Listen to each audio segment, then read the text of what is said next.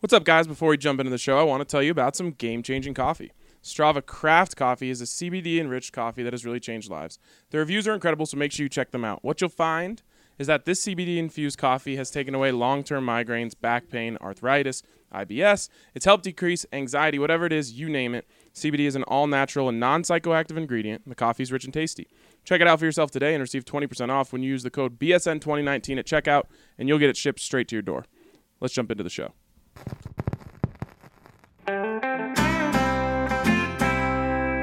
Broncos country is sitting in the south stands, drinking the curds from Mile High. The best part of the weekend, hugging a perfect stranger as they become a friend. Having a good time when the orange and blue WIN tuning in every day with the good folks down at BSN. You know what day it is, Henry? What day is it, Ryan? Not hump day. Well, I mean, it is though, right? It is hump day. Okay, yeah. But it's actually We Get Mad Wednesday. I love We Get Mad Wednesday. This is actually my first. No, this is my second We Get Mad. what did you Wednesday. guys get mad about two Wednesdays ago? That's what I'm trying to remember. Was it the Philip Lindsay? I think it was the Philip Lindsay, ranking him 23rd or 26th or whatever he was. How mad were you? I was pretty mad. It was pretty bad. Uh, that was Yeah. Well, it was more just confusing because there was the other stuff. Like he was still ahead of David Johnson. Like yeah, he was he was still ahead of Mark Ingram.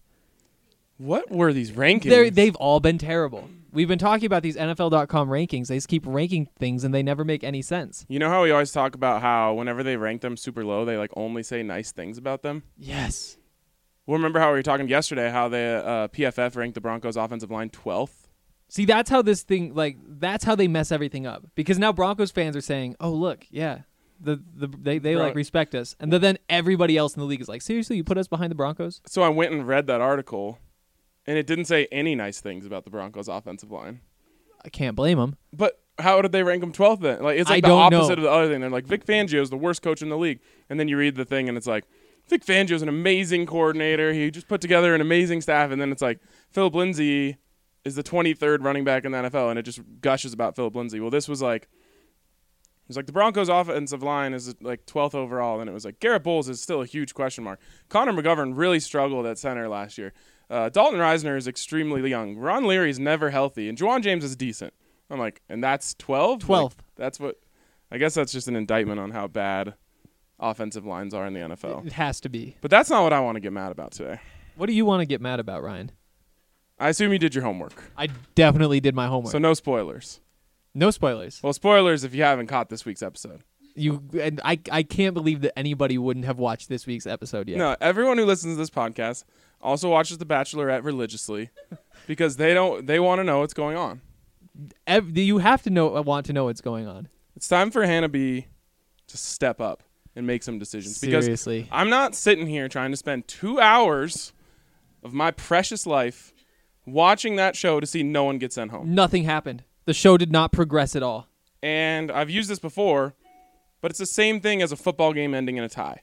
It should not happen. Everyone wasted their time. There's injuries, heartbreak, whatever. They lay it all out there on the field and no one loses. Someone's got to Somebody- lose. Yeah, somebody has to lose. Someone has to lose. And you know what? Jed is a bag. We know that Jed is a we bag. we we are definitely anti Jed, and we I mean the only redeeming thing, like the reason we don't get mad about Hannah for Jed is that she doesn't know. Yeah, exactly. But I actually sympathize with him. He's like, "What you're saying? I tied with with Luke P? Are you kidding yeah, me?" yeah, no, that's terrible. I mean, because all Luke P has is like an incredible body. And then, like that's it. Like a decent beard, a great body, and Hannah B is so into it. Like His everybody eyebrows else, really get on my nerves. oh my god! All he's of got him, like all of bright, bright blonde hair and then like black eyebrows. he's just like weirdly muscular though like his face just the shape of his face i i don't get how she would be into that i i don't know he doesn't look like a person So, anyways, we went through the whole episode. Hanaby couldn't pull the trigger, which Ugh. I love Hanaby. i mean is this but gonna that's happen the worst again thing she's done so far. Yeah, wh- what are we gonna do? It's just Yeah. everlasting season. now never that the ends? precedent is set she can just keep us stringing along as long as she wants to. We need um, a bachelorette expert because I what happens now?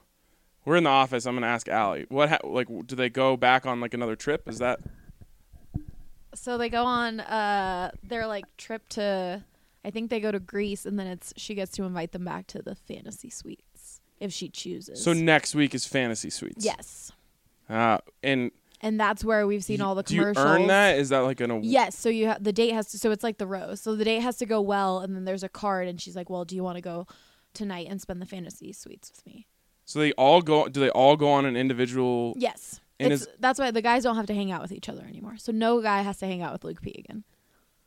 That would be kind of discomforting because Luke P always, uh, in in a term that is apparently popular now, Luke P always spills the tea. Like you always know what happened on his date. So now they're they're just gonna be in the dark on that. Yeah, but the commercials are sh- all show what happens on Luke P's. Yeah, that kind of made me mad too. I hate spoilers. The and like the commercials just sp- like we like we pretty much know that Luke P's going home next week. But that's because everyone hates him. America hates Luke P. And they people are mad at Hannah B. So they like n- the show needs to show people like, "Oh, don't worry. She doesn't choose him. He doesn't win." I kind of wanted to live in a world where like Luke P might win and everyone's just outraged because that that might actually make me like Luke P. Yeah, I get the mic back after that one. Um, I mean, I- it's you, you can't cheer for Luke P, but there is something about the bad guy winning that just feels good. Like Well, it it's just like angers everyone all the can be mad. We diehards. can have we get mad Wednesday every day if exactly Luke P wins. exactly. I just for those of you who didn't watch this week, this week was hometowns. That's so there, everyone that's listening. that's yeah, that's everyone that's listening. There, there were uh, Ali wants it back. I'd also like to apologize. I feel like I got Ryan hooked on this, and now he's hooked into the Bachelor, Bachelor in Paradise, Bachelorette cycle. He was like, "Oh, this is too great of content. I will forever be watching this." And I was like, "Oh God." So to Broncos country, I apologize that you guys have to hear about the Bachelor and Bachelorette. All right, you don't just get to take the mic. Whenever you have to be invited on the mic. Yeah. Allie also got me hooked. And so this is just kind of becoming a thing here. But yeah, it was hometowns. And so Make it quick. Han- Hannah takes like the four guys left. They all go back to the guy's hometown. And so you get to meet all the families. And like Peter just has the sweetest, like fun. Fa- or, uh, no, I- not Peter. I I didn't meant- li- oh, you didn't like Peter's family? They were too much. they reminded me of the Gurgiches. I don't know if you watch uh, No. Parks and Rec. Oh, oh, yeah. Yeah. Eggs, bacon, and toast. Like that was their little like. s- But, but like Hannah's weird too. Like for me, like, Hannah's yeah, that'd be a bit weird much. in but like like, a Han- normal way. I think Hannah would buy into that stuff. Oh god, the like dancing, singing German thing before dinner. That I, if I was on the show, It's I'd be like, endearing. you know what, Peter, you're really nice, but uh, it's just not working out. But which family was better? Tyler C's family was the best. Ah, no, Tyler's- his, his dad had cancer.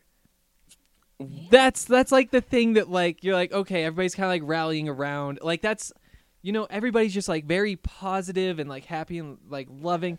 But they're It is, but there's like this part too where I'm just like okay, but yeah, like it's going through a crisis. Of course everybody's tight and close. Whereas like Peter's family just looks like they're having a great time. no, no. Peter's family looks just fake. I don't know. I don't know. All right. Well, I also want to talk about sports today.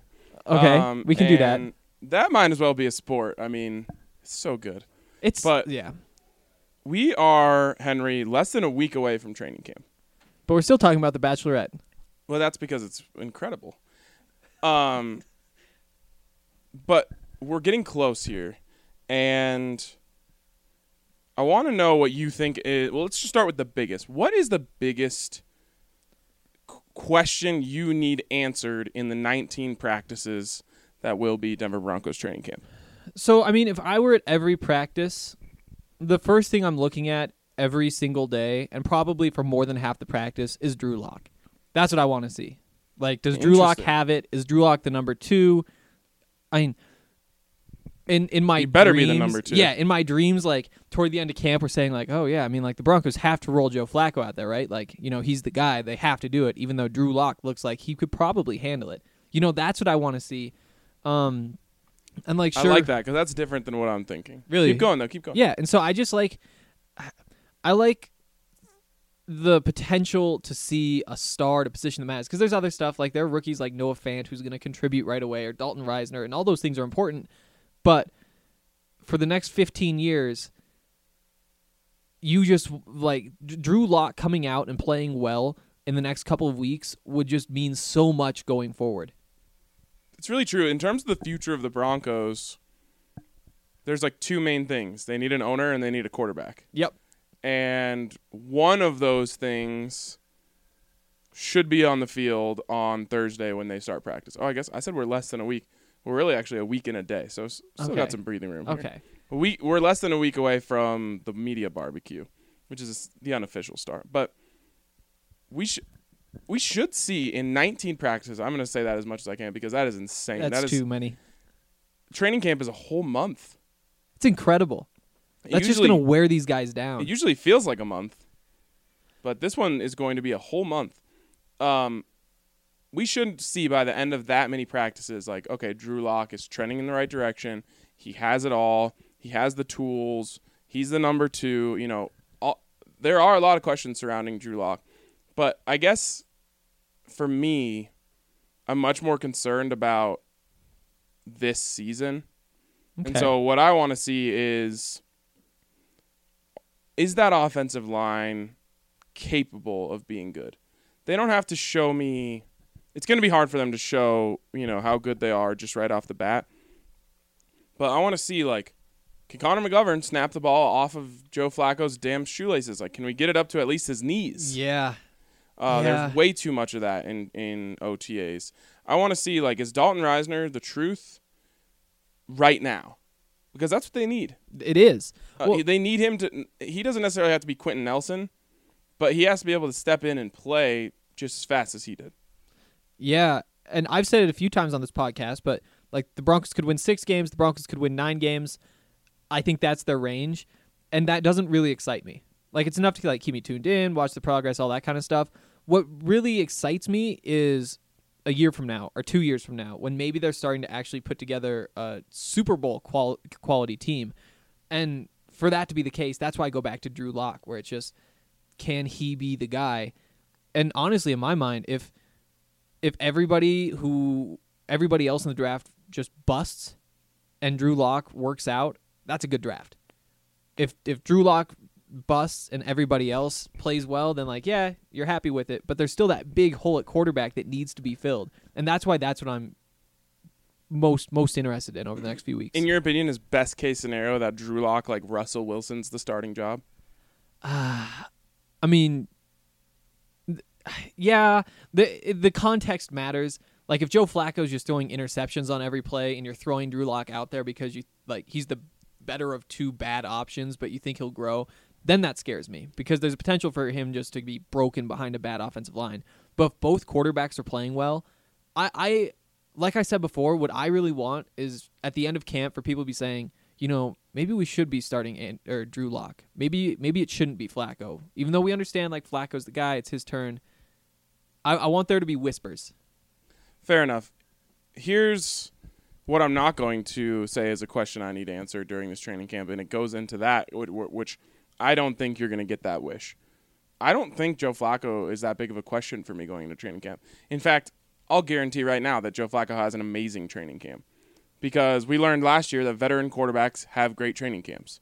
So it's going to be hard to evaluate what Joe Flacco is with the lingering doubt in the back of your mind of okay, well, Case Keenum was amazing last year in training camp. I already know that Joe Flacco is going to be amazing in training camp because he was amazing in OTAs. So that's not a question to me. Those questions aren't going to be answered until the preseason, and that's and that's a you know a whole different discussion. And even then, but that was the first time we saw cracks in the armor for Case Keenum. Remember, he had a bad first preseason game, and I'm pretty sure not great in the second. And people were like freaking out, and and we were sitting there like, yeah, but he's been like incredible we aren't every worried day in about training that. camp. Like I'm sure he'll get in a rhythm once the season starts. It never happened. So if Joe Flacco goes out, has an amazing training camp, has an amazing preseason, then maybe I'm thinking, okay, you know, he's going to be uh, able to put up those two to one in that two to one range that you're hoping for. Yep. Um, that's not a question to me. So for me, it comes down to what you said, and then the other one as it relates to the offense is Rich Gangarello. Mm. Hmm. We saw very vanilla looks during OTAs. We didn't necessarily like you wouldn't have been able to like point out a scheme based off what you were seeing out there. I think by the end of 19 practices, Yeah. you should be able to say, okay, here's what the offense is going to look like. Um, is it is it more, you know, uh, Kubiak? Is it more on the Kyle Shanahan side of that? Is it a little more shotgun? Like, what is it going to be? Because we have an idea of the scheme, we have an idea of the of the uh, overarching It's like that West mentality. Yes, we- it's a, Comes it's the from West there. Coast mentality. But I think everyone, you know, everyone was talking about under center, under center, under center, under center, because of what John Elway said really about Kyler Murray at the combine, which is like we need a guy who can play under center.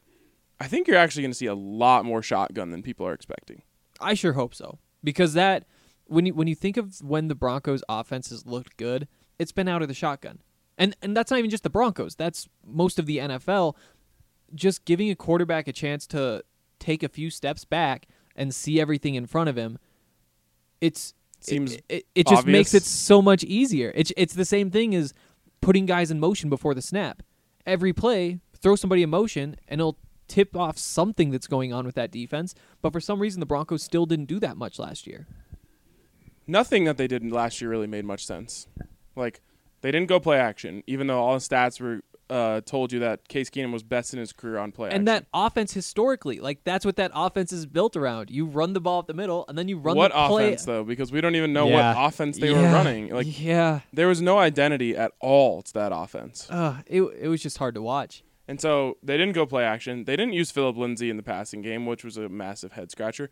They wouldn't throw jump balls for Cortland Sutton. It was like nothing they did made sense. They didn't play to anybody's strengths, and they didn't cover up anybody's weaknesses not either. even Case Keenum's. no, no, nobody's.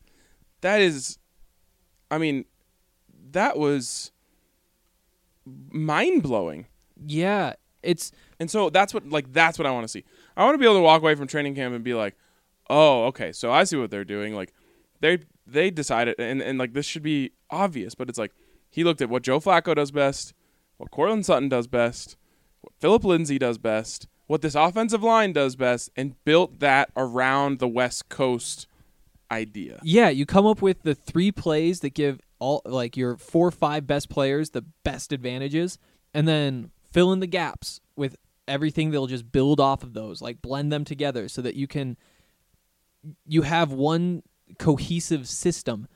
Like if you're trying to work toward getting these big plays for these players, but behind that you make it so that it isn't predictable what you're doing. You know, like it's all just those little quirks, all these little twists in different directions off of those main plays that you want to get to. Yeah, I also just really want to see that jet sweep action all the time. That works for the rest of the Well, both Ah. both Kyle Shanahan and Sean McVay did it j- eh, continuously yeah, last year, and you got to have the player. I, I guess it would be Emmanuel Sanders once he's healthy. has to be, right? And that and that brings me to the next question: When's Emmanuel Sanders out there? Because it's not going to be the first day. I have a pretty good feeling about that. Cortland Sutton already said, like, I'm excited to go out there and be the number one receiver in training camp. So, is it a week? If Emmanuel Sanders is back in a week, I feel really good. For Is sure. it two weeks? If Emmanuel Sanders is back in two weeks, I feel really good. I'm still feeling good. Is it three weeks? Now I'm starting to get a little iffy. Is it the last week of training camp? Well, okay, now you're like, at least he got out there. Is he out there for training camp at all? If he's not, now I'm worried. and I'm worried because we just have no idea. Because everything that Emmanuel Sanders has put out there makes it sound like he's ready to go. Like, hey, look at me. I'm cutting full speed. I'm ready to play football. But then you hear about it and you're just like, well, wait, really? Is you tore your Achilles? That's supposed He to take a looks while. like, I mean, he's running full speed, cutting full speed. What else do we need? I I don't know, and that's the scary part is that we don't really know what we're waiting on. I said this on the podcast with Zach, and, and I talked to a couple people who have dealt with this injury before, and they said it's really not that hard to get to 90%. Huh. Getting from 90 to 100 takes a while. Interesting. And Emmanuel has been very vocal. I'm not going out unless I'm 100%. And I I don't know when that's going to be. And if if he's going to wait for that, Maybe it's week four. Yeah. Like that's what worries me is this offense kind of needs him to unlock it. For sure. Like he's he's their speed threat. He makes it so that Deshaun Hamilton is going up against number threes and Cortland Sutton is going up against number twos. Like they can probably win those matchups. Yeah. But we saw up close and personal what happens when Cortland Sutton goes up against a number one receiver and he averaged I think thirty yards a game. Yeah. He or a catches a, number one corner, he sorry. catches a 15 yard pass, not on a third down or anything. Stands up, spins the ball on the ground. That's how excited he gets about Oh, a I 15 yard forgot catch about when he's that. Was going that up in the against Raiders number one game? corners. I think it was. Ugh, it's you just need Emmanuel Sanders. That's what it comes down to. You need Emmanuel Sanders because not only is he your deep threat, he's also your most polished route runner. For sure. He's the guy who's been going up against number ones for years. He If you- knows how to win those matchups. He's veteran. He's savvy. He is, in his own weird, quirky way, a leader. Um, without him, you are pretty much praying that Cortland Sutton takes a massive leap in training camp. Yep. And I think that there's one silver lining to his injury, and that's that during training camp, he won't be totally focused on refining himself. He isn't go- if, eh, when he's sitting out, he won't be thinking about like his route running, all this kind of stuff. And you have to hope that he's using that time to be in Cortland Sutton's ear, like watching Deshaun Hamilton go through every rep and saying, "No, your foot needs to be here, not there," and coaching them up for 2 weeks while he's sitting out if that's how long he's sitting out. So the, to me, I need to see him by the beginning of week three of training camp to feel comfortable about the offense going into week one. Yeah. Because that the, the three man combination of Cortland Sutton, Tim Patrick, Deshaun Hamilton, that's the worst receiving group in the NFL. If the, if they stay where they were last year, certainly. Yeah. yeah. It cer- it does not strike fear into the Raiders for week one. No, it doesn't. And meanwhile, they're throwing out Antonio Brown. Yeah. And and if the Broncos can just put Emmanuel Sanders on the field, everything changes. Yep. And we saw that. And, and the other guys, Philip Lindsay, I, I'm not worried about him for week one. I just want to make sure that he's out there. Uh, if he's not, I'm going to start wondering if there if something went wrong. Because remember, they kind of messed up Shane Ray's wrist surgery. Yep. Um, they messed up the evaluation of Devontae Booker. Like he broke it, he hurt it in OTAs, and they didn't even notice until training camp. That was so confusing. So like, they don't have the best wrist history. I want to see Philip Lindsay out there just to assure me like, okay, he's healed, he's good. It's not going to you know be something that lingers. Yeah. Yeah, I'm not worried about him at all either. People have been talking about, well, can he can he lift? C- Is he going to be in good shape even though he's coming off that wrist injury? And I'm not worried about any of that stuff at all. As long as he's healthy, he's going to be Phil Lindsay. One thing that I know about Phil um, that he used when he wasn't really able to lift this offseason is he spent a lot of time almost attacking the game like a quarterback, trying to learn defenses, understand fronts, understand that if the defense is looking like this, here's what I can expect. Um, if this guy does, you know, does this pre snap, this is what I can expect. And that excites me because for Phil, it's always been like passion, desire, Yeah. you know, all those things, heart, all those things that you think of when you think of Philip Lindsay, leadership, you know, uh, fiery energy, all that stuff. You've never really thought of Phil as like, oh, he's like an extremely cerebral football player. No. And you do see some like like he hits the right hole. He doesn't oh, yeah, make those he gets mistakes. it. Like he has great vision. He exactly. Gets it. But for him, and we always talk about with young players in the NFL, it's all about punches and counter punches. There's going to be a counter punch to what Philip Lindsay does this year. Teams have had a lot of time to watch him. They they have you know f- whatever 14 games of tape on him. There's there's going to be a counter punch for him to learn football at a, at a at a higher level and like I said attack it almost as a quarterback try to understand what he's seeing that's going to be his counterpunch okay I still have all that other stuff going for me now I know what you're trying to do to stop me and now I can attack that in different ways that's his counterpunch and, and if he has that he's going to be fine Yeah, I totally agree. I think the idea of Phil Lindsay thinking like a quarterback should just be terrifying, especially if that's that's what gets him to the level where he's doing the Le'Veon Bell like take two steps after he gets the ball, stands still behind the line of scrimmage, waits for things to develop, and with Phil Lindsay's he he goes zero to sixty so fast. It's two steps and he's full speed. And so you, if if he gets that part of the game and the offensive line can protect him, he could he could be unstoppable. Think of it this way. The reason that CJ Anderson was able to make it as an undrafted guy was because of that. Exactly. He always had that. He was extremely bright when it came to the game of football. It's what Peyton Manning loved so much about him. Mm-hmm. So if Philip Lindsay can add that, because he has things that CJ Anderson wishes he had, you For know, sure. the speed, the the moves, all Yep. of that stuff. If he can combine that with the cerebral attack to the game, that's how he gets to the next level. Yeah, because was it was it Peyton Manning who was saying uh, having C.J. Anderson at running back was like having a second quarterback back there. Yep, That it's high praise. That's seriously high praise. So if Phil Lindsay could get to half that point. Who knows what that could do for his game? Well, Phil Lindsay is the ultimate Colorado football player. Yes, and Breckenridge is. the ultimate Colorado beer. He is. smooth. And we are excited tonight because we're taking the whole BSN squad down to Breckenridge Brewery. We're going to try out all the different beers, see the sweet facility they have there. It's going to be super awesome and and as you guys know, we're going to we're going to have that that perfect summer beer. Do you know what it's you know where it's from? Uh, Well, it's from Colorado. Do you know what it's called? the the strawberry sky. Yep, but Yeah. but what kind of uh, ale is it? Oh, n- it's a kosh.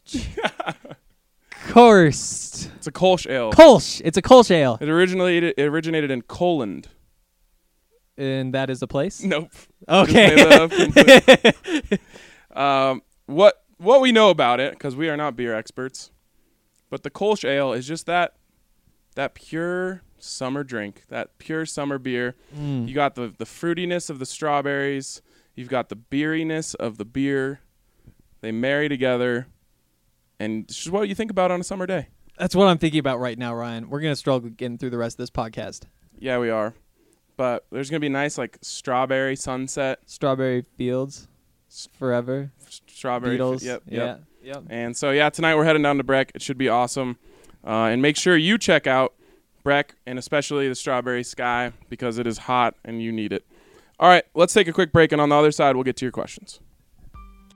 Green Mountain Dental has a long standing tradition of being one of Lakewood's best family dental care offices. Um, I have been a patient since I was three, which is in 1974. You know, my parents, myself, and now my children all go there. It's just a great place to be, very positive experience with them, definitely. New patients can receive free teeth whitening trays when they schedule a cleaning, x ray, and exam. Also, all colored sport mouth guards start at just $25. The doctors will come out and visit with you, um, ask you how your family's doing. You know, just very f- friendly and family oriented. It's just very comfortable to, to be there. That's greenmountaindentalgroup.com. We're rolling along here on the BSN Broncos podcast, and we have a special guest. And no, it's not Hannah B. It's too bad. I really like her. It's Andre S.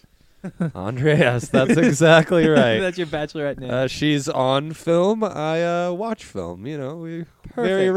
relatable. I watch players in Alabama. She lives in Alabama and drives under signs that say "Roll Tide." You know, it's all it's all the same. all the same. Do you follow the show? You seem pretty. I surprised you. I surprised you with that. Actually, Henry and I, uh, on a lonely day where the family left me alone, we watched the first episode, and frankly, I, I'm kind of out. yeah. what? Yeah, I'm kind of out. It surprises me too. I mean, we just had like a great boys' night. I went over to Dre's house. We got some Chipotle, and we watched The Bachelorette with his cats. it's true. It was incredible. That normally And wouldn't somehow be referred to as a boys' night. That's right. Did you guys eat ice cream too and talk It's about your almost like exes? a, it's almost like a girls' night with the boys, you know. But that, eh, uh, works. you know, boys, girls' night. I, I always had my doubts about Luke P. I don't know how you guys have sucked me into I can't this believe conversation I can't already. believe I didn't. I haven't tooted my own horn for this. After the first scene on the show Oh. that involved Luke P, I called him making the final four. Okay, now I've talked to this with Allie. Absurd that he doesn't give his jacket to her as she's like freezing. Freeze! in that Oh my first- god! But, you should have been Like, eliminated. what are you for doing? that. What a savage! Absurd, but not surprising. Like after knowing Luke P, I'm like, yeah, of course not. That guy's an idiot. But his he doesn't know family that. says he's so nice. Yeah, yeah, well. they sure do. So you're out. So What's- I guess you can't. I might be back in. Now that can't I join get in on into the the conversation. nitty gritty, I might get back in. We'll All right. see. We'll see. Well, that's not the reason we brought you on. no. The reason we brought you Far on is from it. because there is some juicy supplemental draft news to talk about, and only you can do that.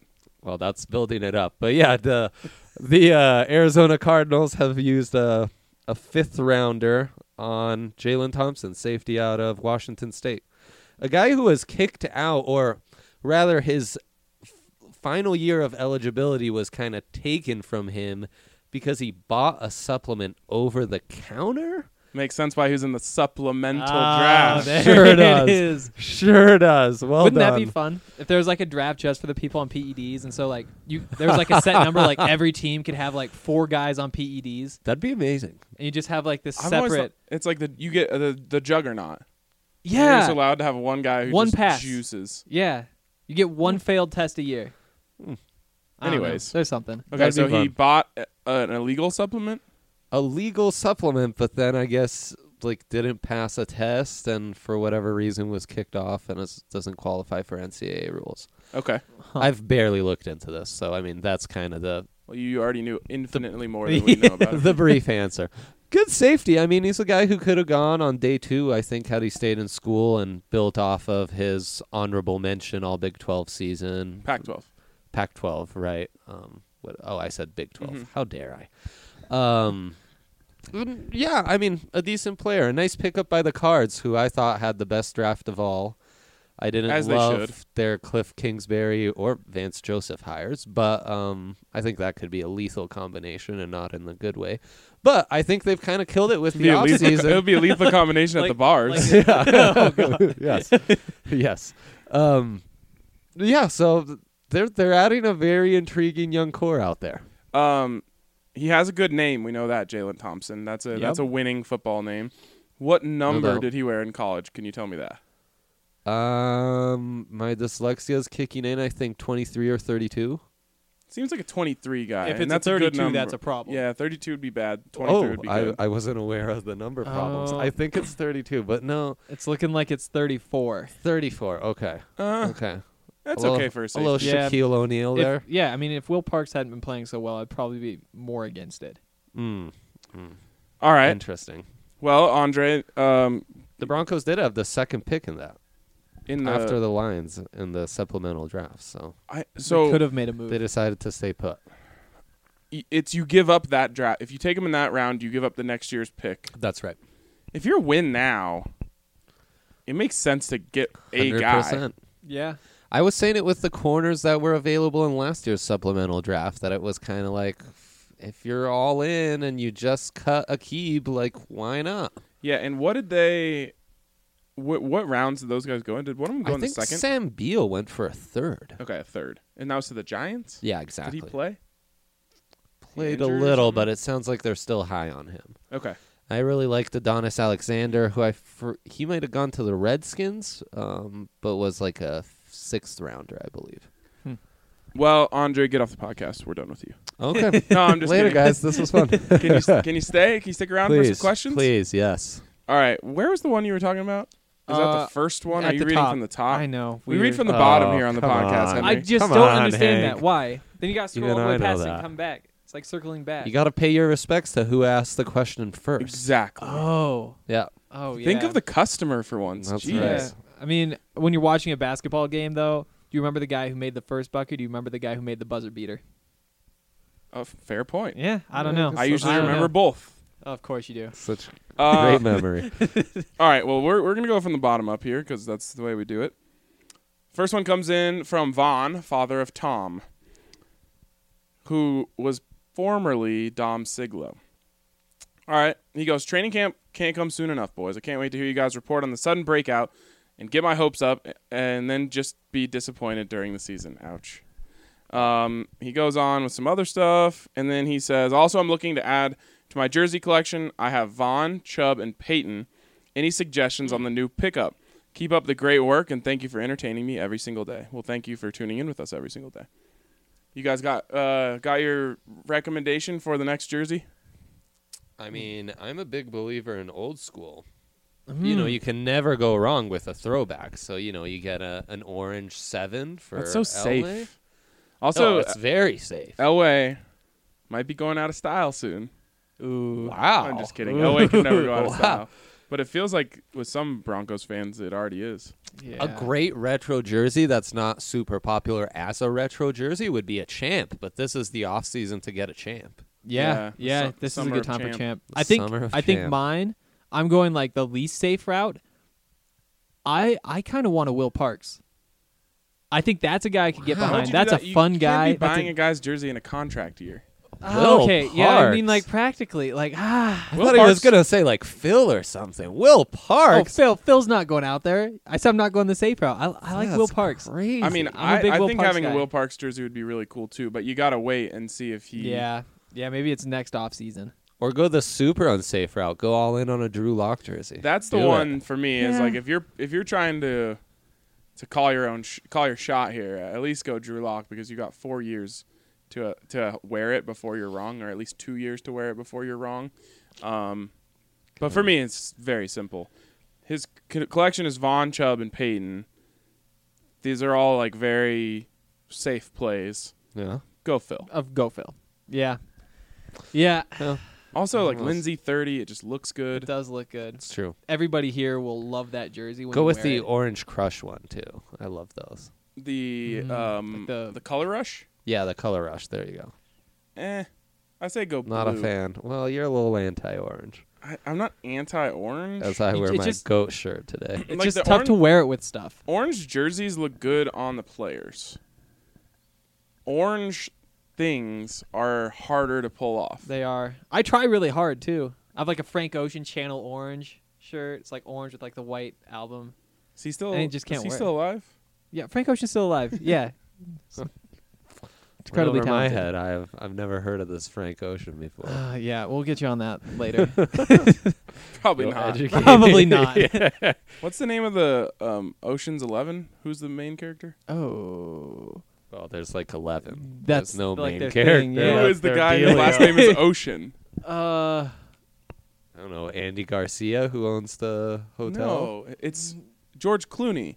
But oh, what's Ocean's first name? oh, I have no idea. Oh, okay. Sorry, Bob Bob Ocean. Bob Ocean. call him there you Bob go. Ocean. Bob is great. Uh, anyways, what were we talking about? Oh, yeah, jerseys. the jerseys. Yeah, go. I go. I would go blue, Phil. Yeah, I think that's a good choice. All right, next one here is from Tokyo Bronco. He says, "Hey guys, first off, Henry, you rule. Oh, thank you. It's been great to have Henry on the show, offering a fresh perspective every now and then. The BS team really knows how to pick talented and passionate people. That's for sure. Oh, that's totally me. Thank you. I agree. Oh, Got a couple love of it. talented and passionate people surrounding me. Um, he goes, When you guys answer my last question, Henry mentioned how he wants to see Chris Harris use his knowledge to read the formation and make big plays. I agree completely. I actually saw a video on YouTube from Peyton Manning's new detail series on E ESPN Plus where he shows a play where Chris uses his football knowledge to see the play before it happens and he capitalizes on making the big play against the Chiefs. If you're interested in seeing that, he left a link in the comments with even a timestamp of where it happens. He goes, Question one when can we expect another collab with Brandon Perna? I mentioned it once before, but we'd love to see him as a guest every month or two if he's down to do it. We'll try and get it together. It's a little bit tougher once the things get into full swing, but we got Andre, and he's almost as good as Brandon Perna. That's right. so close. Slightly different brands, but uh, Yeah. I'll take it. Question two How's the Connor McGovern situation of late? I remember a while back there was some serious concern about his abilities at center, and I was curious if you saw any improvements at the tail end of OTAs. If not, what should we be looking out for, good or bad? Yeah, if you remember, those questions actually come up came up right at the tail end of OTAs. Um, that was probably the first post OTA piece I wrote. Was just that's a big, or maybe I wrote that as my observations from the last day of OTAs. That just that that was a big question. Well, and he really struggled with the snaps, right? Right, that's what it was. That's a It's- concerning part. he was snapping him Sure off is. of Flacco's shoelaces half the time, and that, w- as we t- as I talked about, like an NFL quarterback will tell you the worst thing you can do is give them a low snap. Yeah. If you give them a high snap, they can like no look it, you know, Yeah, and, and keep their eyes on the field. If you give them a low snap, they have to drop Mm-hmm. Head their goes head down, yeah. and they have no idea what they're going to see when they look up. Yeah. So gotta figure that out. How do you feel about Sam Jones from what you've seen? still seems a ways away. Yeah. Um, I was. Uh, it's kind of unfortunate. I mean, he has a whole training camp to take a big step forward. Yep. He's certainly working really hard. Um, both him, McGovern, all those guys have been grinding at six zero. So yeah, for sure. you hope that he can kind of take that next step. I would have loved for him to make a push for that center spot, um, but it doesn't Yeah. look like it's going to happen. Because what are the alternatives after that?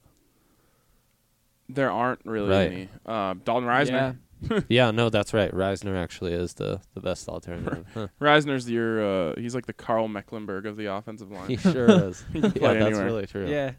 Going back to like the end of that question though, like what are we looking out for from Connor McGovern, good and bad? Like the good is that he's incredible in the weight room and he's just like a big strong guy. The bad is he snaps the ball off of people's shoes. he's very mobile. He c- he's going to be able to like you know be just as athle- athletic and get out on the move Yep. Mm-hmm. as Paradis did, if not better. Mhm. But if you can't snap the ball, like you're not a center. No. That's a real problem. That's that's number one. It's like telling me like you know a quarterback can't throw. It's like okay, you're Tim Tebow. Like You're not a quarterback. without the magic, you're nothing. yeah. Right. All right, next question here. This one comes in from Lone Star Bronco. It says, "What is one sports-related regret you guys have?" I had tickets to go watch Denver play Green Bay in 2015 for the se- famous Ah. 77 yards passing by Aaron Rodgers game, but was talked into selling because my girlfriend couldn't go. We are no longer together. Never got to watch Peyton play thanks to Yeah, that. I can't do regret it that. constantly. You guys have any regrets like that? I think that actually, actually that same game, uh, we were planning on making a trip down. I think it was right around Halloween, maybe. Okay. Yeah, there might have been like a Mac Miller concert too. So like missing out Mac Miller and missing out on that game. Oh, wow. yeah, no, Double whammy. double Holy cow. miss. But uh, yeah, I'm not sure what any others would be. Well, it's funny. Mine would be similar, but mine's college football related. Um, what was that game two years ago? The Buffs played Arizona, and they're starting an unknown quarterback oh, Khalil backup. Tate. Yeah. And I was like, ah, there's no one on their team worth watching. What am I doing scouting? And then Khalil Tate, Arizona's quarterback, goes off for like 300 yards rushing. It was one of the most insane performances ever. I could have been in the press box and wrote all about this, and I just missed my shot. I, I, I will forever regret that. Uh, let me Obviously, tell a you, I do- sad time for. I do Buffs not. fans. Re- uh, I, I'm not. I wouldn't have regretted missing that game because I think I've told this story before. I was sitting in the north end zone at Folsom Field, and all of his touchdowns were going south.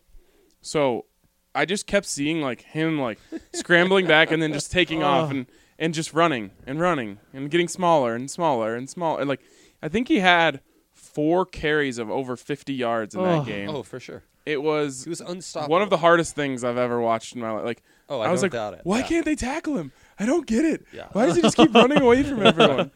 That was terrible. Mine is I had tickets to uh, the the Tebow to DT Oh, Steelers game, and I wasn't able to go. Oh no way. Um, yeah, Wow. my buddy asked me if I would like drive. He so he was driving back to Colorado from his college in Arizona.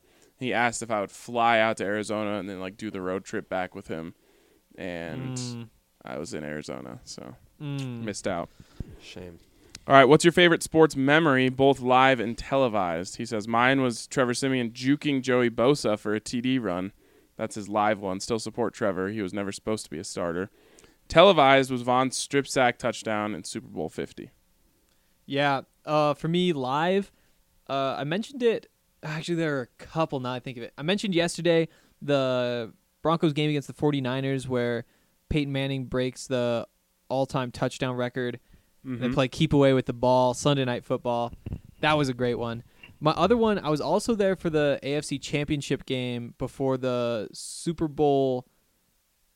I think it was before the Super Bowl they lost. So 48. yeah. That was also against the Patriots, wasn't it? That was, and that's why it gets tough to distinguish. But Why yeah, is it hard for me to remember that game? Is there like a killer moment in that? Was Super Bowl 48 No. Patriots Seahawks? No, no, no, no. uh, The the game The AFC championship game. championship before Super Bowl 48, which was Broncos Seahawks.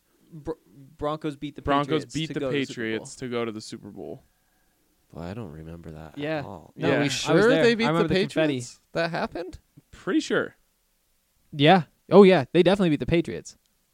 Yeah, it's like one of the games Yeah, that the yeah. Broncos beat the Patriots in the playoffs. No, I actually brought my chemistry. Right, and that's why everyone says if it wasn't for the Broncos and Wow. Peyton Manning, the Patriots would have gone to five straight Super Bowls. Yep. Wow, I have zero memory of that. Yeah, I don't. Maybe that game just That's almost wasn't concerning. very memorable. I mean, so that sorry to ru- tar- sorry to ruin your memory. They went to the Super Bowl. They won the AFC Championship game. It's a great game. But actually, so I was a senior in high school at the time, and my chemistry teacher was a huge Bronco fan. And so he was actually at some. He was also track coach. He was at some track con- conference in Vegas. And he's like, "Yeah, I- I'm thinking about like trying to get over for the game. Tickets are expensive, but my family had season tickets, so we had a spare ticket. And so we were like, well, sure. Like, if you can get to Denver, we'll, we'll take you to the game. And so he ends up coming to the game with us. And fast forward to the end of the semester, I end up with a 90.1% final grade, just barely giving me an A minus instead of a B plus in chemistry. And I think that uh, had I not taken the teacher to the AFC Championship game, things might have broken differently for me. Wow, that's high quality bribery. That's yeah. right. No, it's great. Gotta get those science credits no matter how hard it is. Oh, yeah. Yeah. All right, for me, my favorite live memory is CU beating Nebraska 62-36. Um, it's basically like A the classic. at the heart of my love for CU football. It was the end of the first season where I went to every game. As everyone knows, I've never missed a game since at home. So that was incredible. CU was number 15 in the country. They were number 1 and they just wiped the floor with them. Nebraska was number one, is what Ryan's Yep, saying. yep. Yeah. That's a They good one. also had the uh, would-be Heisman winner, and they made him look silly. Yep. So it was pretty awesome. Um, as for TV, best thing I've best sporting event I've ever watched on TV. my favorite Well, sports like memory, your though. favorite memory. Favorite of memory. Any.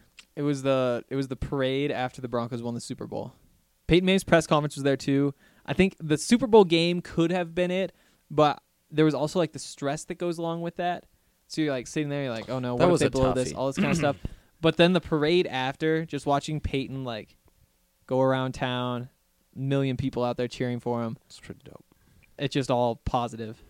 I, I will say another one that has to be in my best live moments was I was at Game Four of the NLCS when the Rockies won to go to the World Series. Yeah. That's that crazy. was pretty incredible. And so maybe my favorite, um, one of my favorite TV memories was Game 163 that year Ooh. with Matt uh, Holliday touching home Yeah. definitively. yeah, Easily. that's a good one. What do you got, That's a Trey? good one. In boy, in person, I, I don't feel like I've been to some great ones. I guess I was to the game where C, CU clinched the Pac-12 South in the rise Against Utah. season. That was Mm-hmm. pretty special. That was pretty unbelievable. That was cool. Um, and I was at the parade. I Oh, was yeah? at the Super Bowl parade. That was pretty dope too. what we about lived so close by. We were able favorite to thing just you've walk. seen? Seen live or seen on TV was probably Italy winning the World Cup in 2006. That makes Ooh, sense. nice. Especially Yep. and more so than the final, Can't it was relate. the, the Well, I can't. Right. can't- Right, Yeah. yeah. yeah, that's true. You can. It was uh, the semifinal against Germany. They go to double overtime and they score in the final two minutes, and like, Ugh, it was amazing. that's Yeah. awesome. yeah. Yeah. And actually, come to think of it, my greatest regret is not going to a Champions League final where my team was in it and I had tickets, I had the plane ride set up, I got the okay from my mom, but I just felt like eh, it's too much of a pain. I'm not gonna go. Wow. Wow. Yeah, really like drop What, what's the your ball What's your on that. squad? AC Milan. Okay. Okay. That makes sense. Uh, anyways, he says. Lastly, who is your favorite non-football pro athlete of all time? Mm. He says his is Pudge Rodriguez. Tough. I think honestly mine would be Todd Helton. I just when I was a kid I just loved Todd Helton. Interesting. So when you guys were talking about like the the best televised moment, best televised memory, my first thought was like this entire World Cup run. And I was like, okay, that's just like the recency bias. But then you get Yeah, back to no like kidding. favorite non-football pro athletes, like uh, anybody on that team, like just watching all these videos of them like getting off the plane, just like carrying the trophies. Like I just love them all at this point. I think But that's still a little bit of recency. I, know, a bias. little I think, I recency think in a couple bias. months I might, I might, I might change. I mean, your favorite non-football Ni- athlete Nikola is- Jokic. I mean, he's, Boy, he's so the easy to jo- love on the court, so easy to love off the court. He's up there. Henry showing his age in this segment. I know, I know. Yeah, I'm trying to think of other ones. That's a though. tough. It's tough to narrow that down. I mean, I'd have like you know, Sakic, Forsberg, and Waugh would be up there. Larry Walker's my favorite Rocky of all time. I have so many. Fa- you know, for me, it's Allen Iverson. I don't Wow. think it's even all uh, Ah, that's that a good close. one.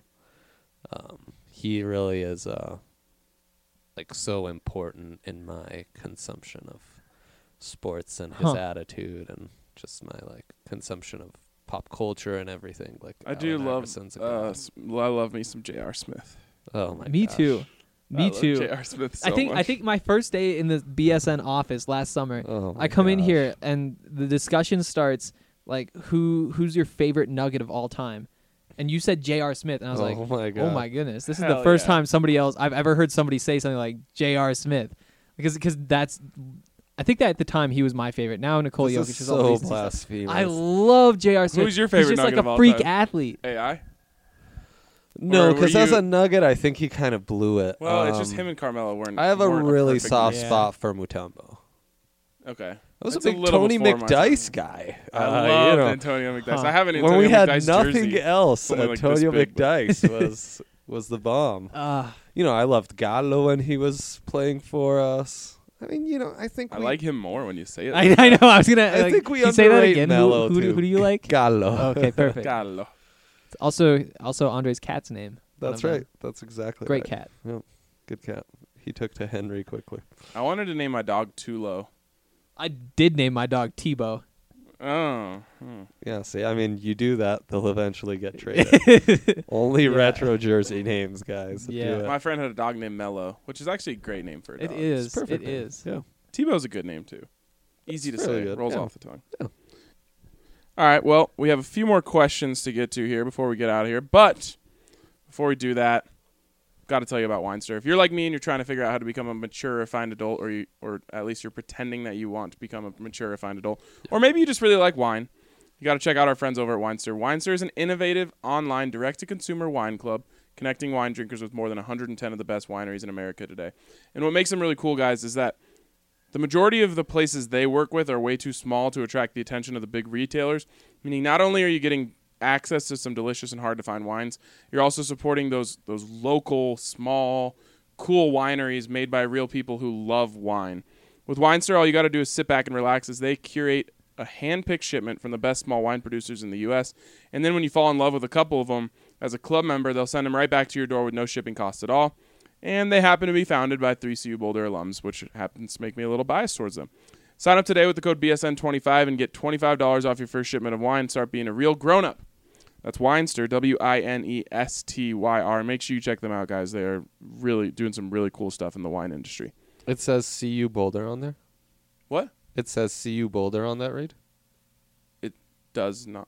uh, I didn't put that. What are you talking about? Oh, okay. I thought you said CU Boulder. Oh, did I? Yeah. Aren't you against that because it's assumed that it's CU is Boulder? Well, there's CU Colorado Springs. There's also CU Denver now. oh, I'm aware. I don't like when people call. I thought just this was refer a to pet peeve of yours. Ver- no, I, my pet peeve is when people just refer to CU to just calling it Boulder. Like, oh, Ah. did you go to Boulder? oh, Because to right. me, I think of Boulder High School because I grew up in Boulder, and that's what we called Boulder High School. We had Yeah. Boulder and Fairview. So Gotcha. a lot of people, uh, out of staters, Out do of- that. yes. I have no Yes. problem with it. What I don't like is actually I don't care about it, but something that like anti CU people try to do is call it UC Boulder. Yeah. They think that like Mm. makes people mad. I don't really care about that. It's, I, Yeah. For me, it's just when people are like, "Oh, I went to Boulder." Yeah. My uncle always oh, does nice. that. Well, where'd you go to college? Because that's a high school. my Right. uncle went to Colorado Right, State yeah. and does that, like the University of California Boulder, because it's like basically a California school with all like the beige everywhere. Beige? yeah, like everything there is beige. Haven't you noticed? Like all the buildings, there's kind of like no, beige. they're sandstone and Okay. redstone. Okay, and sandstone is kind of beige. Well, Okay, I don't know. Oh boy. it's beautiful, is what It- is. oh no, it's beautiful. Like there's no I, beige I know, just he- they doesn't call it sound great. that. I guess. It- they say that because like so many kids from California go there. yeah, and also everything is beige. Like all the schools in California. Also, did you know that California, um, of all the states, the second most downloads we have outside of Colorado are is California. Interesting. Huh, interesting. Yeah. So guess I'm don't not hate on surprised. California. Yeah. I'm not hating. Those are our people. No doubt. All right, next question here is from Mile High Mike. He says, "Hey guys, what are the top three Broncos games you're anticipating this season based on fun to watch or how impactful the game will be. He says mine, for example, number four at Green Bay. Number or sorry, number three at Green Bay. Number two, he actually says number three is retired for Mr. B, which is a little different in this uh, case. That's a reoccurring theme on the podcast, Andre. If you you look a little perplexed. Yep. So number three is at Green Bay. Number two is versus Browns, and number one is versus Raiders. Um, and he says the second game against the Raiders. So, So- the final regular season game. For me, top three. Um, Yeah, tough one has to be tough. week one. Yep. At Oakland. Hundred percent. Last game we'll play at the Coliseum, most likely, right? That's what everyone said last year. Yeah. But uh, yeah, most likely the last game there, and then it's also just week one. It's against the Raiders. It's Yep. unfortunately at eight thirty, um, but those are always fun. Those Monday nighters. So. Yeah. That's uh that's definitely got to be up there. And then I think he got the other two with me. Browns and and oh, actually no, I like at Green Bay. Those will be fun. Yeah, when I look through the schedule, there's there's that first Broncos game opening the season on Monday Night Football against the Raiders. Like that's Yeah, a we great all game. agree on that Honestly, one. like that that last one too against the Raiders. But uh, Mm-hmm. outside of that, there are a lot of games I'm interested in, but none that really like jump out above the others. Like I think- Fangio against the Bears, going playing the Packers, Mm-hmm. like Jags defense even like off that start. Chiefs are always fun. Uh, but yeah, I think I, I like the Browns too. I want to see what the Browns can do, and I want to see what they can do against the Broncos. Um, When the Chiefs come here, October seventeenth. That's Ooh. one that I. Is that that was my other national? one. It's played at six twenty p.m. So it must So be. yeah, is that a Thursday or a Sunday? I don't know. This schedule I'm looking at doesn't. Tell you don't me know the what leagues or- October seventeenth is? I don't know. Off the top of my Off your head, I head. do not. Zach probably would. He'd be like, "Oh yeah, I my have a goodness, haircut he planned does that, day." It's I think Thursday. that yeah, it's a Thursday. Thursday night football against the Chiefs, Zach would know. I, and I- that's a home game. yeah, Yeah. yeah I think that's my other one. I'd go Raiders to open the season, Chiefs in Denver, and then Browns in Denver. So what week is that? Week six. One, two, three, four, five, six, seven. Okay, week seven. Man, if the Broncos are just above water at that point, that could be a huge game. Yeah, And it's the week before their bye. No, no, it's not. It's just that long this break, so it schedule's looks like a- killing me. Right? Yeah. I gotta find a better schedule. I think you guys are good there. Yeah, Yeah. that's might be a little more exciting than going to Lambeau. Although I'm personally excited to go to Lambeau. yeah, that's personally. reasonable. But- right. It's so weird. There's like it's like hard to get there. I'm like, how is this an NFL city that's like hard to access? There's like hardly any hotels. It's very weird. Huh? Yeah, I mean Green Bay is like kind Like, of an anomaly. How did they get an NFL city there? have just managed to keep it. I don't know. It's Oh, Yeah, amazing. It's why one of the isn't it in great Milwaukee? things in sports. Because like back in the day, like I bet 'Cause it- it's Green Bay, baby. like they weren't trying to fill fifty thousand seats. They're fill- trying to fill like five hundred seats back in like the '60s. Yeah. You know, Can and, you so, think and of- so they've just held on to it. Can you think of one thing in Green Bay that's iconic other than the Lambeau Packers and Lambeau Field. Field? no, I mean, nothing. Green Bay, there's probably Obviously. like water there. It's probably like on a lake if there's a bay. in my opinion, like I don't don't even know. know. if there's like skyscrapers there. Context. I doubt it. clues. Yeah, there's definitely not like not like skyscrapers, but like high-rise buildings. I doubt it. Yeah. I'll come back with the report. Yeah, from please Green Bay. do, please do. Now I'm excited Between for that. Green 'cause Bay I'm and excited Canton, for you. there's like two two cities that are like really difficult to access. Yeah. Kind of annoying to me. Anyways, that's just my personal annoyance. fair. All right. From Dan Burke. Just listen to the Bleacher Report podcast ranking front offices in the NFL. Matt Miller, who is a Chiefs homer masquerading as a Niners fan, has the Broncos front office ranked at dot, dot, dot, dot, dot, dot, dot, 27th. He didn't go into detail. All he said is they haven't been able to find a quarterback. He credits Super Bowl and 50 entirely to Manning and didn't say anything about Elway's late round picks and UDFAs being huge contributors to that defense.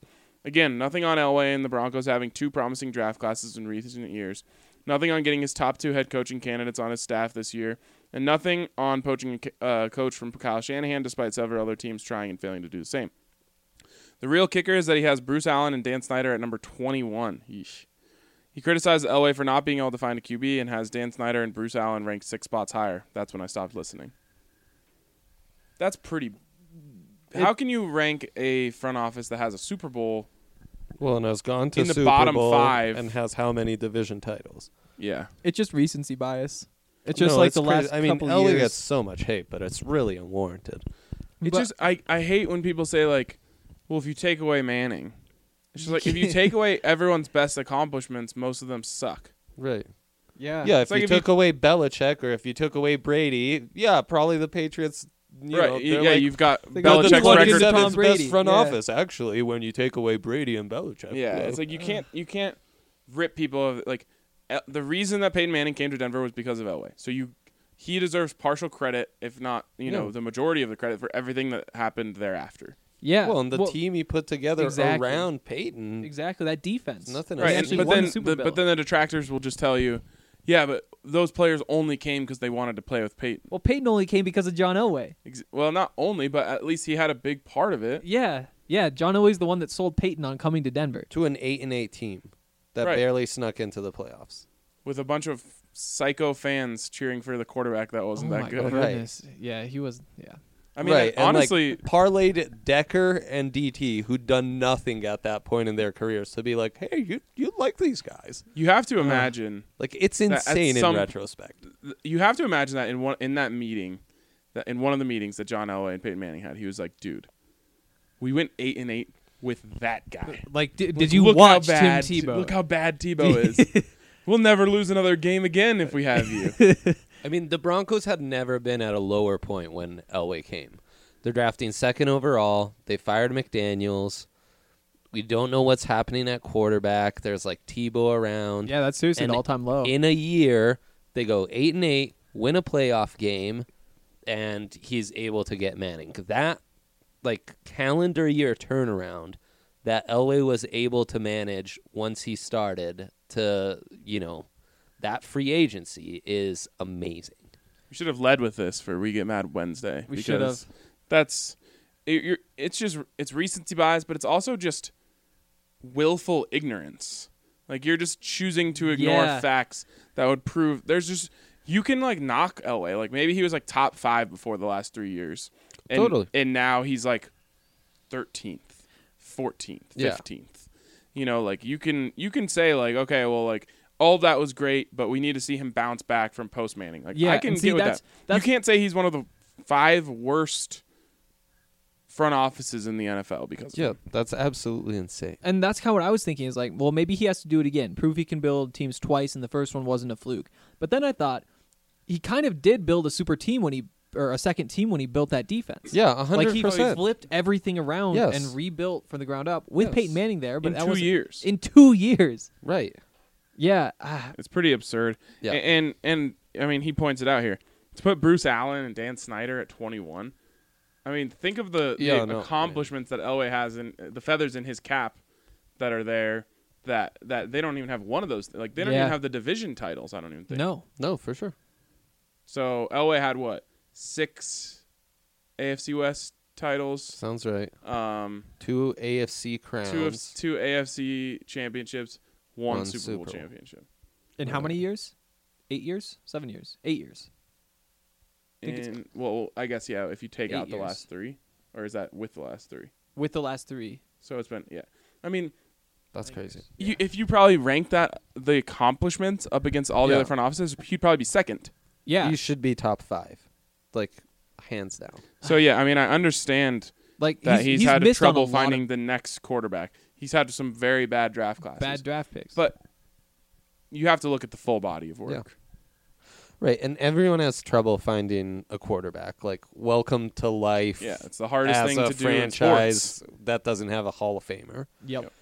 And when you're drafting in the late r- late part of every round because you've won seven division crowns or wh- whatever it is, Then you have Paxton yeah, Lynch. it's harder to draft. You have Paxton And, Lynch like- and Brock Osweiler. that's you have to just hope the one of deal. them works out. So, like, if we were doing this for the NBA, would you say that uh, Tim Connolly would end up in the top ten? Probably for Uh, no, because recency Jokic was a bias. fluke. Well, Yeah, that's that's his. We're, Well, we're- let's take. let's get rid But of no, that. probably because of recency bias, he would and has what one playoff appearance. Well, and, and what I'm saying here is the only reason that happened, the only reason he would be in the top 10 right now is because of Nicole Jokic. Yep. And it, this isn't necessarily a knock on Tim Connolly, but Nikola Jokic, there's luck involved there. Yeah, of Like, course. It's not like he thought when he picked him in the second round, oh, this guy could be a top five NBA player. He Right. thought like, oh, this guy has some nice tools. Right. So I wonder what he could turn into if things w- break what I'm right. point- what I'm saying here is like he f- he technically found his quarterback, and it was just luck. Yep. But now he's a top ten front office in the NBA, and like, Probably higher than that. I mean, was he second in executive of the year voting this year? was he? I think he was. So there you go. Yeah. Yeah, that's crazy. And there's just like there's luck involved in this stuff. In the NBA, it's finding superstars. They're really Right. hard to find in the draft if you're not in the top. Well, he got lucky and found one. yeah. All right. Next one here is from Broncos fan since 84. He says, Hey guys, you're all doing a great job. It's been a while since I commented, so I guess I'll catch up on a couple of topics. Ooh, this is a long one. It says, One, my jersey story. I went into a store with the intentions of buying a Mariners hat that I was going to, uh, as I was going to a game that night. Came out buying a Ken Griffey Jr. number retirement hat, a Broncos hat, and a Von Miller uh, jersey. Nice. Their credit card machine was down, so they had to use a the old paper copy style. A week later, I was checking my account and noticed that I hadn't been charged from it. I called them up to see what was going on. They said they didn't have any way to check on this, so I got two hats and a jersey, all for free. Dang. Two, I was born in Colorado, though not raised there. I became a fan in 84 when I first started watching football. I could have gone with the Seahawks, but wanted to represent the place I was born. Nice. Three, RIP Mr. B. Four, football question. Going division by division, which team on paper upgraded their offense the most and which team upgraded their defense the most? We'll just do the we'll just do the AFC West. We're not going doing that for every division in football. Um, sorry for such a long fo- long post. Have fun and be safe. What do you guys think? Which Hmm. team in the AFC West upgraded their offense the most this offseason? Raiders. Just because the standard was so low to start Yep. with. So they add Antonio, Antonio Brown. Brown. and Josh Jacobs to nothing. Well, Uh, and the Tyrell left tackle Williams. Trent Brown, right? Oh, and Trent Brown. No, he's right tackle. Oh, right. right. Tyrell Williams from uh, the Chargers. Okay. Just another speed guy. Right. Bring some size to him too. Yep. I think those are all the notable additions. And then I guess s- second place would be the Broncos. You add Joe Flacco, you add um, Juwan James, you add Dalton Reisner. I guess Noah that's- Fant. Noah Fant. Yep. Juwan Winfrey. John Juwan Winfrey. Hopefully. Yeah. But yeah, I think it's hard, Tell hard to Vin beat the McMahon. Raiders. And then which team upgraded their defense the most in the AFC West? I think it's the Raiders again. What did they do? So o- obviously Brandon Marshall from the Broncos. Doesn't Oh, help. Also added Vontez Perfect. Doesn't help. Okay, there we go. Landon Collins. Okay. No. Isn't Landon Collins there? No, he went to the Skins. Oh, that's Yeah, right. Who yeah, who yeah. was the safety they got? Lamarcus they Joyner. drafted a bunch of guys. I don't know. Uh, let's see. Raiders defense. Was They, it I know Lamar- they added Cleveland Farrell. They added Jonathan Abram. They added Max Crosby. I mean, these are all draft picks, you know. I Tough to say. I mean, I think the Broncos adding I- Bryce Callahan, Kareem Jackson. Kareem Jackson. That's Yeah. probably the obvious one is the Broncos. It was Lamarcus Joyner that they added. I don't Okay. think they're. I mean, I mean, I'm and not the- giving the Raiders any credit for signing Brandon Marshall. You could say that But it's like an Upgrade though. They Maybe. You they, could they have such a s- bad defense. He's You like could a- say the Chiefs who've completely reshaped their defense. Mm. Yeah. But I they, think their they've defense- lost so much, it's kind of an odd. Yeah. I think their defense ends up s- being worse than it was last year. I, I, I think that's very Yeah. possible. what they did is a future move, which I don't understand. When you're in a Super Bowl, oh, you don't window. see him as win now moves? I don't think so because to me, it's going to take multiple years for them to get the right personnel for that four three. Well, that's what they tried to do. They're They- getting rid of D four. I know, They're I know, they- adding but it's not- Ogba. They're adding who are the other guys? they made added? they made some moves, but it doesn't. It's Yeah. not that easy to just do that in one year. no. no. it totally. usually takes. It, it'll probably be Well- not this year, but next year their defense will be better. and they added the honey badger in the secondary. I mean, my thing But they is lost Eric Berry. what they reshaped. Right, that's true. I mean, every addition had a subtraction. for Right, the right, Chiefs, right. So it's hard to make the argument that they actually. Well, and what they did was they switched up the unit that led the league in sacks. Sacks. They were like, "Oh, we're going to change this area and it's going to make our defense better." When it's like, "Whoa, whoa." That's actually was the one good part of your defense. I think it was just kind of like a Raheem Moore situation with D Ford. Like he couldn't he couldn't be there anymore after that offside penalty. yeah, that's Mm, crazy. Yeah. Yeah. Yeah. Then Yeah, did so the I mean, Chargers I do guess anything? it's it's the Broncos. I They don't think- added Jerry Tillery, who I think Yeah. is a great ad, but The Chargers didn't need does that to do anything. move like, the needle right? the only thing the Chargers can do to be better is not be the Chargers. Right, and let the young guys develop and take the next step. But like, But they're right, just- like don't shoot yourself in the foot. Classic Chargers they're style. gonna somehow and like you'll be good. start zero and four. yeah, and, like- yeah, yeah, Yep. totally. yep.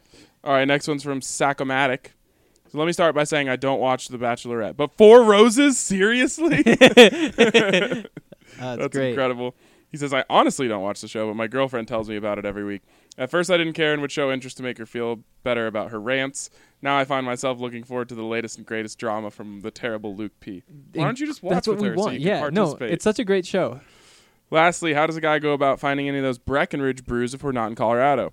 Thanks again, and keep up the great work. Well, it depends on where exactly you are, um, but I know there's Total Wines all over the place, and Breckenridge is carried at, at those. Um, but I would just like around like when I was in Boulder, we had a liquor store called um, I forget uh, for some reason right now, but like it was the biggest one, and they had everything there. Apple Jacks. No, like you go to the place, Hazel's. You go to the place like near you that ha- is the biggest liquor store. They're probably gonna have. it. Yeah, because because they say they have it in 35 states, so there So- should be something near you, Unless you live in like, Montana. I bet you they have it in Montana. Yeah, I mean it's close. There's a good chance. Montana's kind of like a beer state, isn't it? Yeah. That- Got that lots of moose beer drool. people. Moose drool, yes. I know a Um, Montana thing. You do. We're gonna have to work on that. That's my get that's you my out there. one Montana thing. That someone's like, oh, I'm from Montana. I'm like, oh, moose you had drool. moose, drool? drool. yeah. That's amazing. okay, uh, but yeah, good. Let, let us know if you if you have any trouble finding it. Maybe you can just order some online. yeah. Is that a thing? You can I have order no idea. alcohol online. Well, I mean, you can use the If I Total were in Beverage charge, app I'd and have be it able delivered to. to you. Uh, there you go. but I don't know if you can like order it across state lines. I would guess not. Who knows? I don't know. For Mad Dog 19, 1988, I'm not sure if you guys covered this yet, but what do you think of Adam Frank's prediction of the Broncos at 2 and 14? I have to assume you're a new listener to this podcast because we only ripped that for about a whole week. Yeah. I feel it's absolutely ridiculous to predict that. You would have to try to be that bad. The 2010 Broncos were garbage with a terrible coach and terrible defense. Kyle Orton had a ton of yards, but it was all in junk time. As terrible as that team was, they still won four games. That was the worst team I've ever seen. I don't feel the 2019 Broncos are that bad. I think 8 and 8 is a fair prediction. I hope you guys have a fun time in Wisconsin when you come here for week 3. We were just talking about that. Right. Look for me, I'll be the only person wearing a Jake Plummer jersey, lol. Let us know if there are um, tall buildings in Green Bay. That's right. Get at us. Um, yeah, I mean the two and fourteen.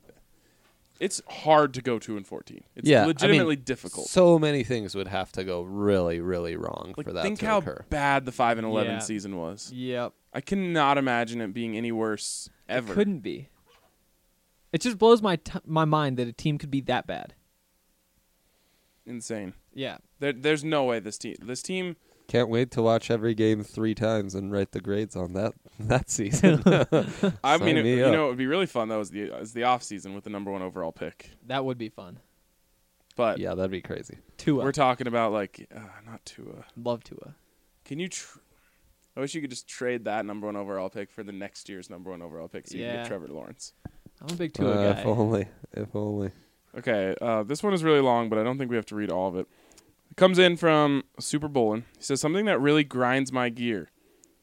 Why does Sutton get so much hate on the national level? I mean, Henry today said that the Broncos would be the worst receiving core in the league if Hen- if Cortland Sutton was their number one receiver. I mean, without Emmanuel Sanders. Yeah, that might be factually. I correct. know. yeah, I'm- yeah. I'm like just- I'm, I'm just- just, saying, like Um, I it's mean, the Super dude. Bowlin's gears are probably ground when you said that. Oh, I sure hope not. I'm sorry, Super Bowlin. he says, "I'm heavy. D- I'm heavy diving into. Wait, I'm heavy into fantasy football. Dynasty, Dynasty fantasy, football. Man, I'm all over the place.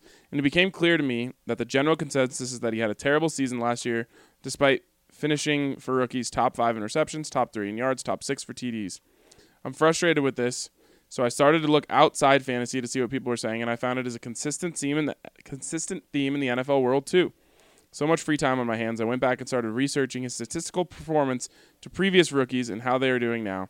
Below, I compared side by side Sutton's stats to other wide receivers that people are really high on.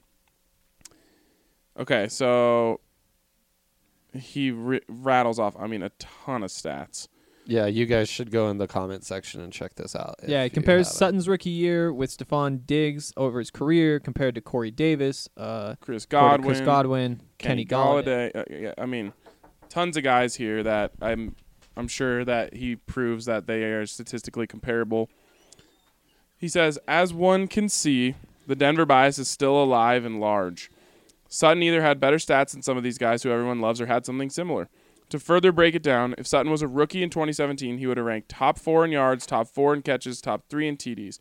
If Sutton was a rookie in 2016, he would have ranked top four in yards, top four in catches, and top four in TDs.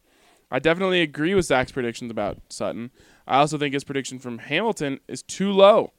In 2017, Flacco targeted the slot 173 times, according to Next Gen Stats. Yeah, well, those targets were going to the tight end. Yep. I expect a big year from both of our guys. Let's also not forget that they played with Case last year, so the stats could have even been higher. Sorry if my caffeine induced rabbit hole is too much. Just really annoyed at the rest of the NFL. Yeah, I mean, Cortland Sutton is a step forward away from being a complete hit as a draft yeah, pick for sure. and a flat step away from being a, a questionable pick. I- Scary. Yeah.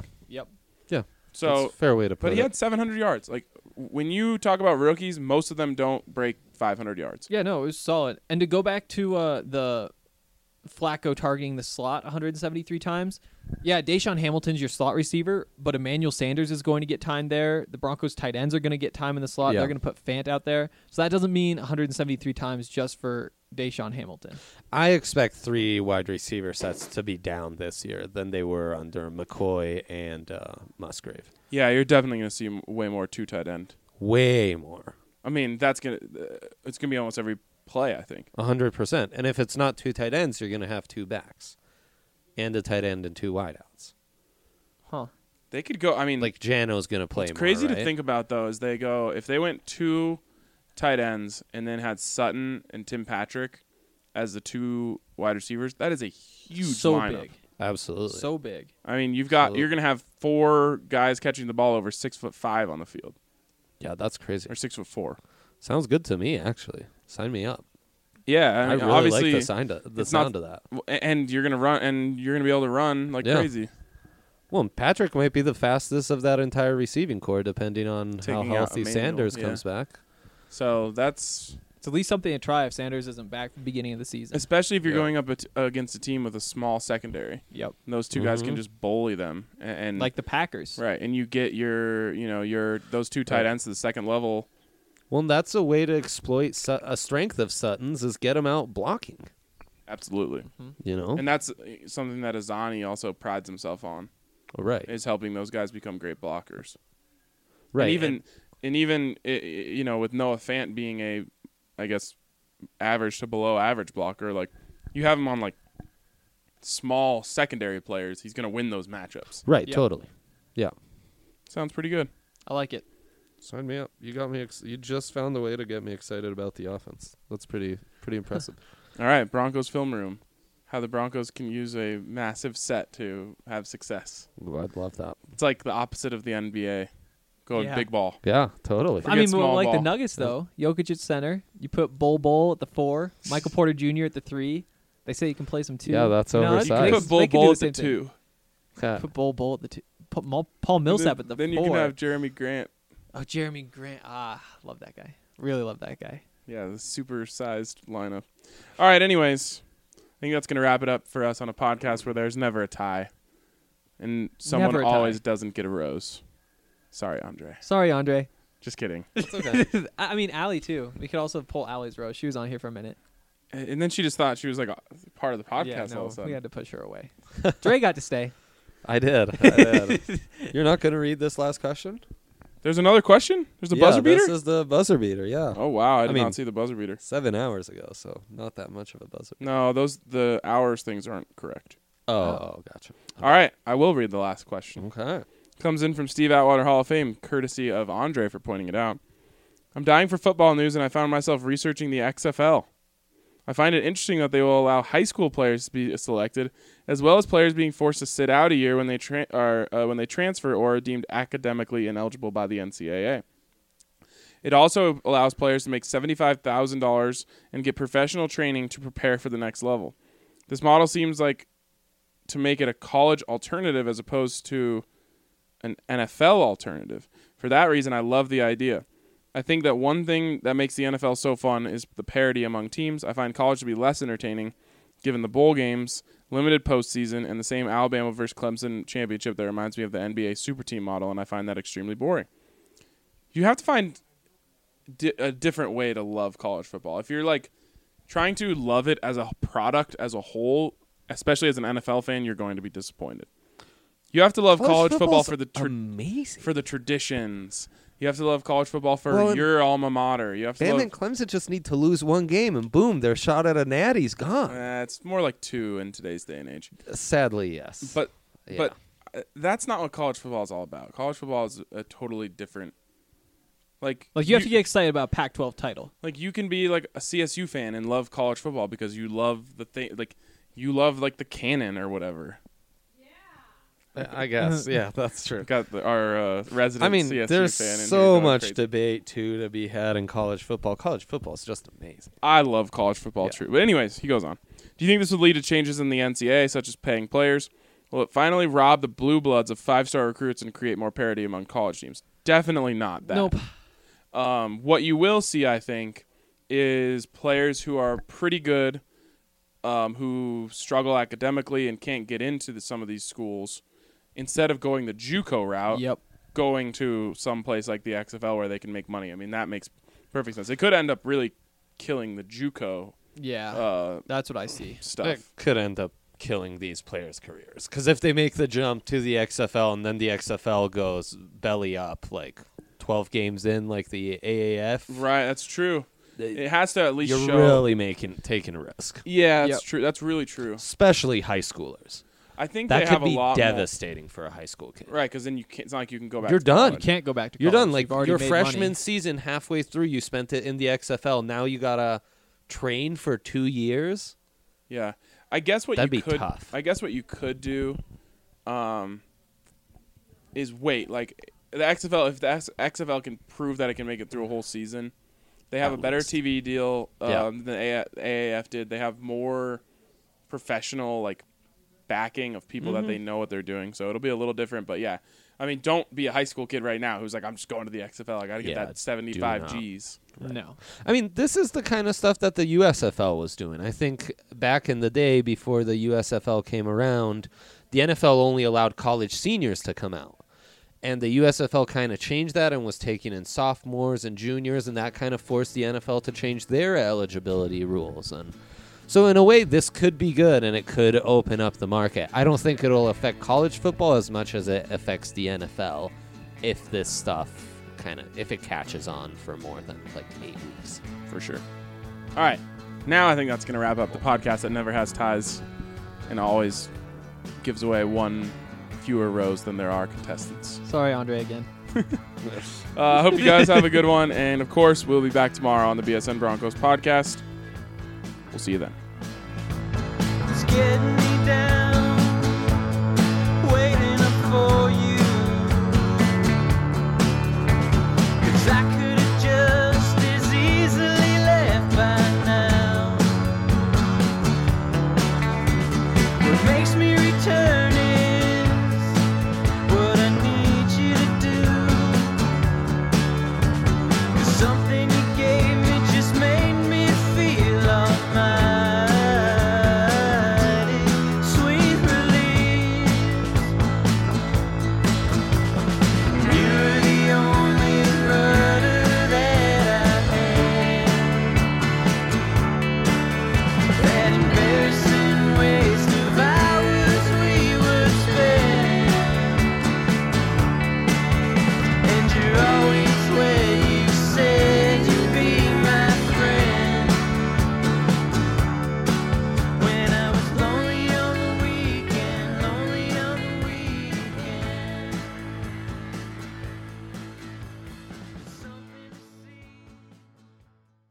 Tax debt is impeding the growth of millions of small businesses in the U.S. That's why Symbio Tax and Administration's goal is to enable small businesses and individuals to make informed and calculated decisions when it comes to their taxes. Symbio Tax provides small business owners with expert services in resolving tax liabilities and providing financial clarity. I would recommend George to anybody who has to deal with the IRS. His strengths and depth of knowledge make him really valuable. You know, over the course of years as a real estate broker, I've had the opportunity to talk with many different tax people. But the one thing I have found with George is he was very easy to work with, he was very articulate, Symbiotax is experienced in preparing returns for all income levels, as well as securing penalty abatements and settlements for qualified individuals that sometimes save the taxpayer thousands. George was able to save us about seven thousand dollars, and of course, you know, being an independent real estate broker, seven thousand dollars is a substantial amount of money, and it was really nice to get that dealt with. They offer free consultations, so be sure to check out symbiotax.com for more information. That's S Y M B I O T A X.com.